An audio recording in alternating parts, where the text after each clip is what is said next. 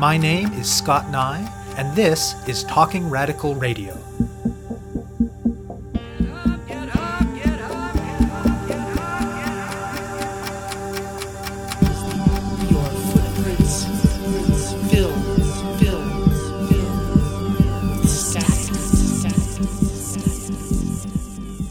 What I certainly saw from 2017, I would say onwards, is really a failure on the part of the news media to accurately communicate the threat of climate change. And I certainly saw that most dramatically during wildfires in British Columbia.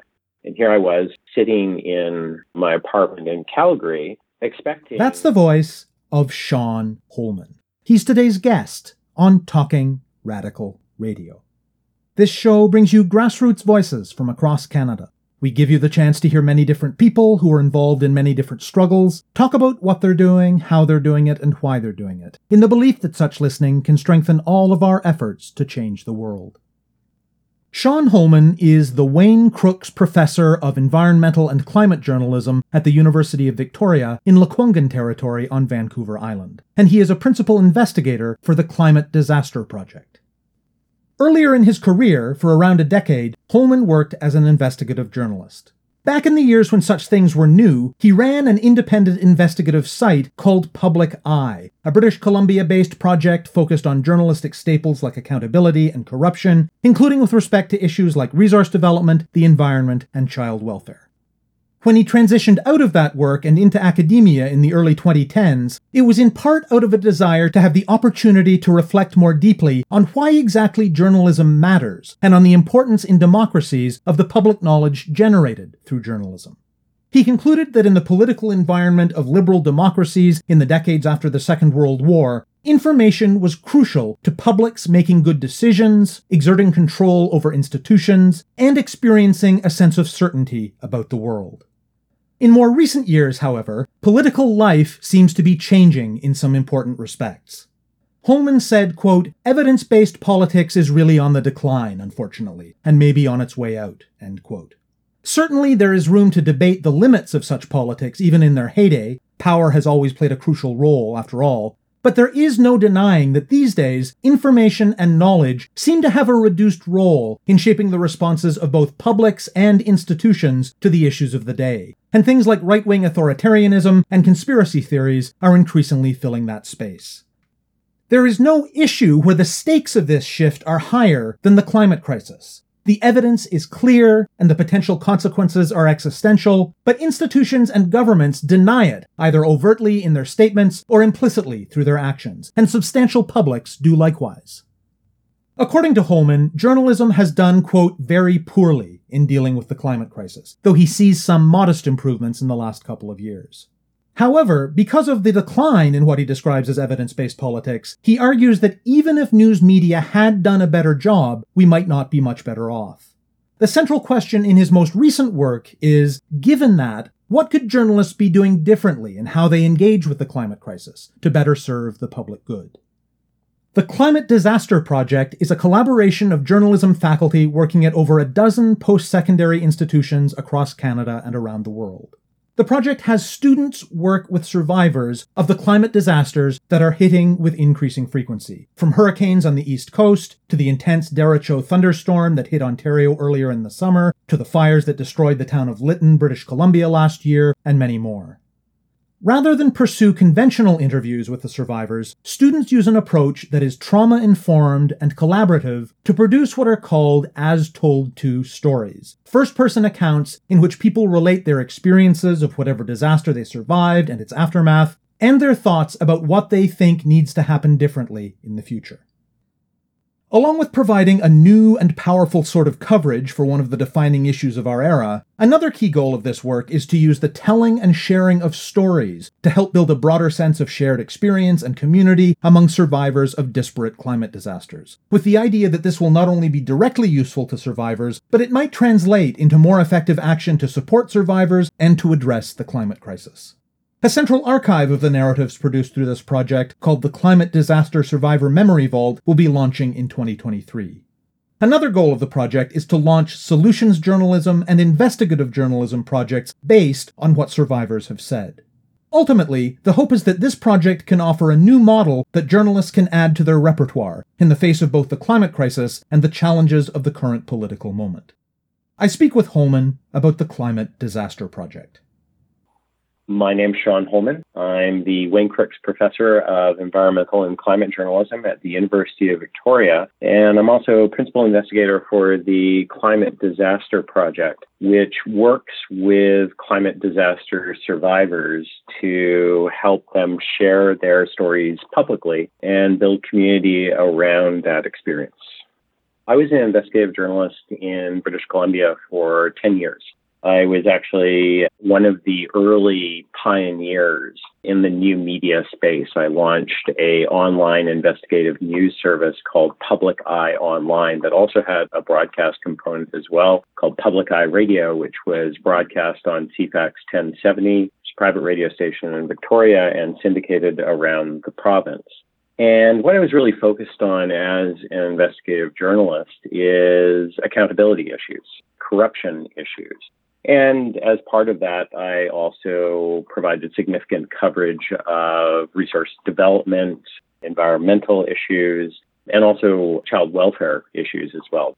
And I did that for 10 years. And as a result of that work, I got results. I think about eight different public or party officials being, you know, forced to resign or being fired as a result of investigations that I've undertaken, as well as major changes to law and policy. But I made a transition after 10 years into academia, where I became quite interested in why we value information in democracies. In other words, why exactly do we do this thing that we do as journalists? And why does a whole bunch of other sort of evidence based professions do the work that they do? What is it about information that we value in democracies? The conclusion I came to after undertaking that work is we really value information for two reasons. One is control, and the other is certainty. So we value information because we can make better decisions about the world around us, thereby controlling public and private institutions. And we can also better understand the past and present and better predict the future, thereby feeling more certain about the world. And these two ideas, control and certainty, have really informed politics ever since the end of the Second World War, really. But what we're also seeing is a breakdown of evidence based politics. Information is no longer providing the control and certainty that it used to. And that is opening the space for things like right wing authoritarianism. That's opening the space for things like conspiracy theories so this sort of era of evidence-based politics is really on the decline, unfortunately, and may indeed be on its way out. The environmental movement and the consumer protection movement, both in the 1960s and 70s, were really early adherents and early adopters of this, you know, evidence equals action formula if only we can show people information, if only people know, then they will do something about these issues. And indeed, Rachel Carson, the author of Silent Spring, one of her favorite quotes from Jean Rostand, the French philosopher, was the obligation to endure gives us the right to know. And that has been one of the founding sort of mobilizing principles of environmentalism. But again, this idea of evidence equals action is breaking down, and it's breaking down at the worst possible time when we are confronting what really is an existential threat to our way of life, to the environment in the form of climate change. That's to a certain extent how I arrived at doing the work that I'm doing.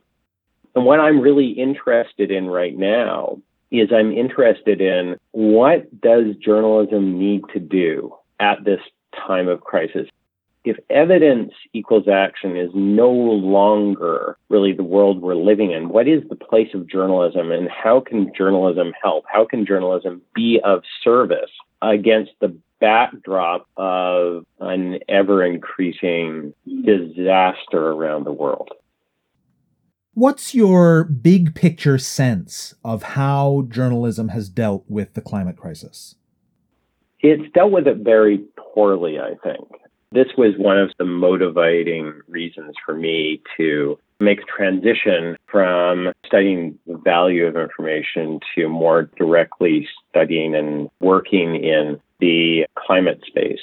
What I certainly saw from 2017, I would say onwards, is really a failure on the part of the news media to accurately communicate the threat of climate change.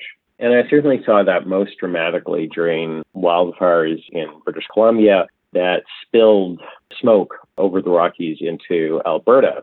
And here I was sitting in my apartment in Calgary, expecting that there would be significant linkage being made by journalists to climate change within the context of these wildfires. And I simply wasn't seeing that. I simply wasn't seeing that climate connection being made. So what was concerning for me was how can citizens possibly make good decisions about climate change? The news media wasn't providing that sort of vital information. But that said, I do think to an extent, news media is doing somewhat better when it comes to climate coverage. Certainly not where we would want it to be. But I think what my original approach did not take into account is the fact that maybe no matter how much evidence is out there, no matter how much information the news media accurately communicates about climate change, maybe we are in a situation where that evidence just doesn't matter and we need to find other ways of ensuring that we take action on climate change. How did the Climate Disaster Project emerge? I was interested in how could journalism be of service at this particular moment in time.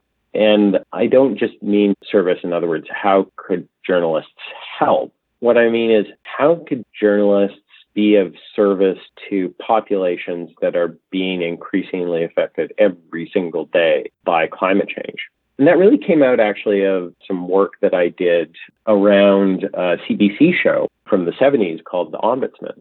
What was interesting about The Ombudsman was people would write in to the show all across the country and talk to the Ombudsman about the concerns that they were having with big government and the answers they weren't getting from big government. People would line up around the block when he went on these cross country tours, just looking for someone to listen to them about the problems that they were having. It was an extraordinarily popular show. And that really got me thinking like, how could we reverse the model of journalism? I think journalists often come into situations thinking that they are going to piece together what should be done about any given problem that they're reporting on. Instead, how can we really listen to people who are being affected by climate change and serve them as journalists?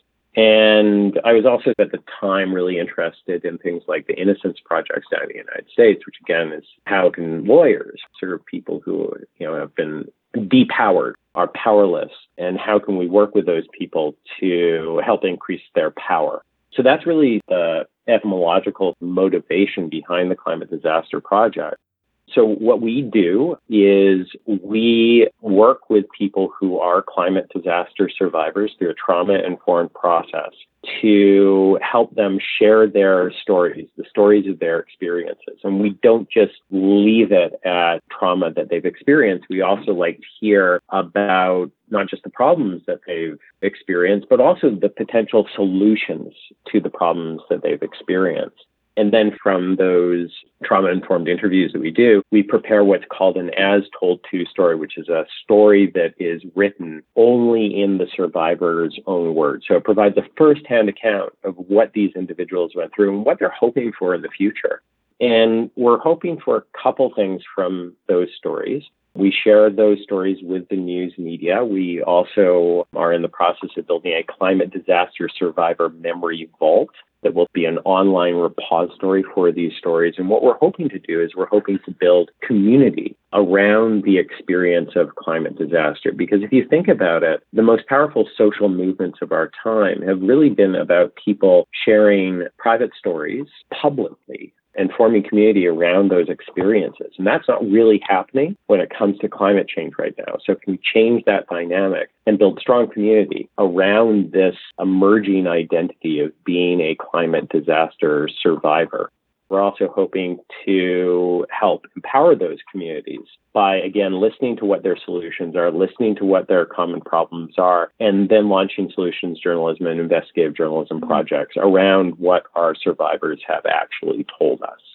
The larger thing that we're trying to accomplish with the Climate Disaster Project is we also know in the absence of control and certainty, people look for pretty unhealthy forms of control and certainty, right wing authoritarianism, conspiracy theories, etc. That's just going to become worse in the future. So, what we're also hoping is that through this project, we can also help build more equitable, more resilient, more just evidence based communities around the experience of climate change because there's a real risk that as climate change becomes worse and worse, and as the crises that surround climate change become worse and worse, that you will see the development of the kind of communities none of us really want to see communities with walls around them, exclusionary communities, racism and xenophobia like you wouldn't believe. That really is a potential future, and we really need to be thinking right now about how do we avoid that. And how does the project work organizationally? We're actually a network of a number of various different post secondary institutions, not just around the country, but also around the world. We have 14 participating institutions next year, and that includes, you know, everyone from the University of Victoria, where I'm based, to the University of Queensland in Australia.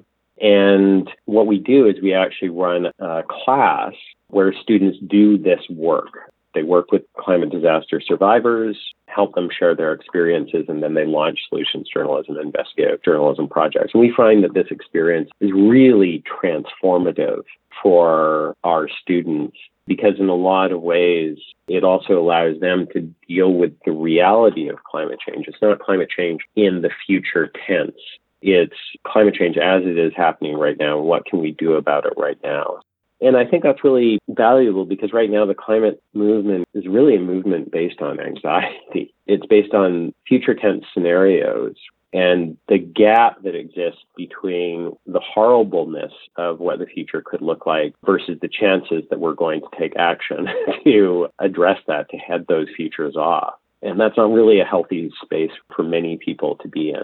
So, what can we do about climate change right now? What actions can we take when it comes to climate change right now that will be healthy, that we can build community around? Walk listeners through the process in a little bit more detail. I mentioned that we use sort of a trauma informed process to do this work. What does that actually look like? Well, what we recognize is that people who have lived through disasters, which, by the way, is going to be all of us eventually, have experienced a profound lack of power and a profound lack of control. The news media really risks creating what's called a second wound when working with disaster populations, when working with any traumatized population for that matter. Because think about it, there's a lot about journalism that takes power away from the people that we work with. So, what we do is we sit down with a climate disaster survivor for a pre interview before we ever conduct an interview. And we do have a list of core questions that we'd like to ask as part of our work, but we don't just share those questions in advance, which is unusual, by the way, in journalism. Instead, what we do is we go through those questions. We ask our survivor what they think about those questions, whether or not they'd like to change them, whether or not they'd like to remove certain questions, whether or not they'd like to add certain questions. So, what we're doing here is we're actually giving the survivor more control. And then we actually sit down for the interview. And from that interview, a transcript and an as told to profile are created. And then what we do is we provide the survivor with a copy of the transcript and also a copy of the as told to profile. This is the story that's written in their own words, that's taught by a biography. And what we tell them is that they can remove any information that makes them uncomfortable. They can add information that they've forgotten about, or they can correct things that they got wrong. And within those boundaries, that then provides the survivor with, again, a lot of control. And it is only after we go through that process that we actually then share the story publicly. Now, this isn't a process that we would use for everyone. This certainly isn't a process for someone that we were attempting to hold to account, but it is a process that we use for people who are climate disaster survivors. And what that means is we are really, truly working with the populations. We're co creating with the populations that we're working with these stories. And we think that's also important from a media trust building standpoint. A lot of these populations have a significant lack of trust in the media, in part because of the experiences that they've had with the news media covering their disasters. So it's a process that we have found to be extraordinarily rewarding, both for the students who end up administering these interviews and also for the survivors themselves. What are some of the contexts where you've applied this approach? We've actually done this work all across the country. We've talked to folks who were impacted by the intense storm that hit Ontario this summer. We've worked with folks up in Lytton in British Columbia, where the buildings there were destroyed by uh, fire. We've worked with people who are survivors of hurricanes on the East Coast, and we've worked with people internationally as well. By the end of the summer, we expect to have 78 survivor interviews, and we expect to have another 100 in the fall. I'm sure it varies a lot from person to person and from disaster to disaster, but what can you say in general terms about the kinds of things that you hear from survivors? One of the things that we often hear from survivors is that the government isn't coming to help. And that's really troubling, but I think that's a reality that we're going to need to deal with. There's so many risks that we're not really thinking about right now when it comes to climate change. These disasters are really going to stretch the capacity of government to probably the breaking point. Government does not have the capacity right now to deal with the kind of disasters that we're seeing all around the world and does not have the capacity to deal with the increasing frequency and severity of these disasters. And I worry about that, right? I worry about what that means. And I think it does point to the exact thing that our project is trying to do, which is build community around this experience.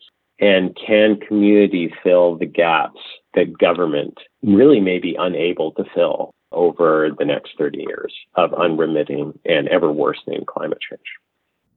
What kinds of responses to this approach have you had from your colleagues and from the broader media industry? Obviously, this is a different approach than a lot of journalists use in their sort of day to day coverage, but it is at the same time not entirely abnormal within the trauma informed space. So I think there's a lot of journalists out there who recognize the challenges that journalism currently has when it comes to working with vulnerable and marginalized populations and are really game for trying something new. There are, of course, also journalists who this process might be uncomfortable because it is different, right, than what we typically do as journalists. And I think that's okay as someone who practiced very traditional investigative journalism for 10 years, I get it this process doesn't mean I don't think that there's value in other journalistic processes, but I do think we need to try new things. And that's part of what the Climate Disaster Project is all about. You mentioned that part of the goal of the project is to use this sharing of stories to build and empower community. In practical terms, how does that side of things work? The three words that we use to summarize our work are story, community, hope. It starts off with the sharing of story, as I mentioned. And that's really important for community building because we can't possibly build community without knowing one another, to know and be known.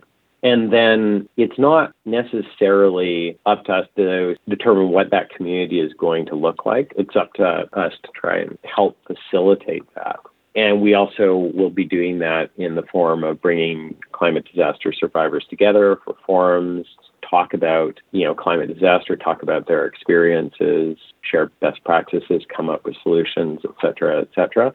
And from that work, that's how we create hope. Because if we're able to start changing things, right, either through community action or through investigative journalism or solutions journalism, that really is what creates hope. The idea of we can actually have some control at this profound moment of profound instability and lack of control. And I think that's really the value of the Climate Disaster Project.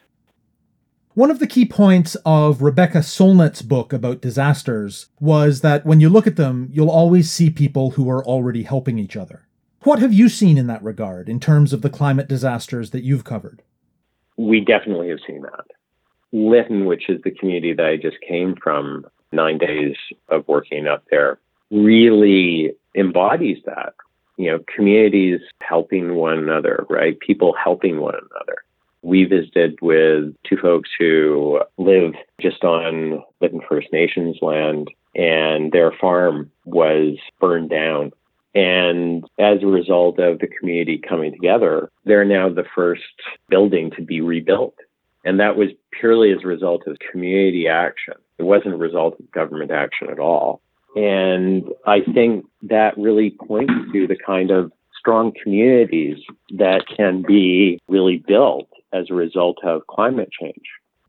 What have you learned from your work on this project in terms of your original question about the roles that journalism can play in a context that's moving away from evidence based action in the political sphere?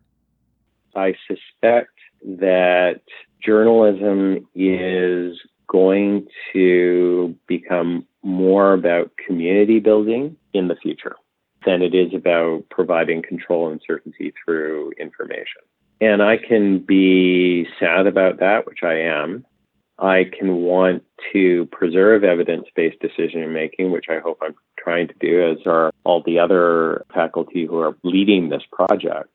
But I think we have to recognize the reality of where we're at, right, when it comes to evidence based decision making and the current state of evidence based decision making. It is a much different universe than the one that, for example, investigative journalism was born into. We're at a very different space and time. And I do think that in the future, control and certainty, we will look to community to provide that. And the question is, what kind of communities will we look to? Journalism has real opportunity to help create more equitable, more just, more resilient, evidence based communities as a result of climate change. If we don't do that, if we don't undertake this work, and if others don't undertake this work, the results could be pretty devastating for everything that we claim to cherish. You have been listening to my interview with Sean Holman about the Climate Disaster Project. To learn more about it, go to climatedisasterproject.com. To find out more about Talking Radical Radio, the guests, the theme music, and the ways that you can listen, go to talkingradical.ca and click on the link for the radio show. On the site, you can sign up for email updates or follow us on Facebook, Twitter, iTunes, SoundCloud, and other platforms. I'm Scott Neigh, a writer and media producer based in Hamilton, Ontario, and the author of two books of Canadian history told through the stories of activists, published by Fernwood Publishing. Thank you very much for listening, and I hope you tune in again next week.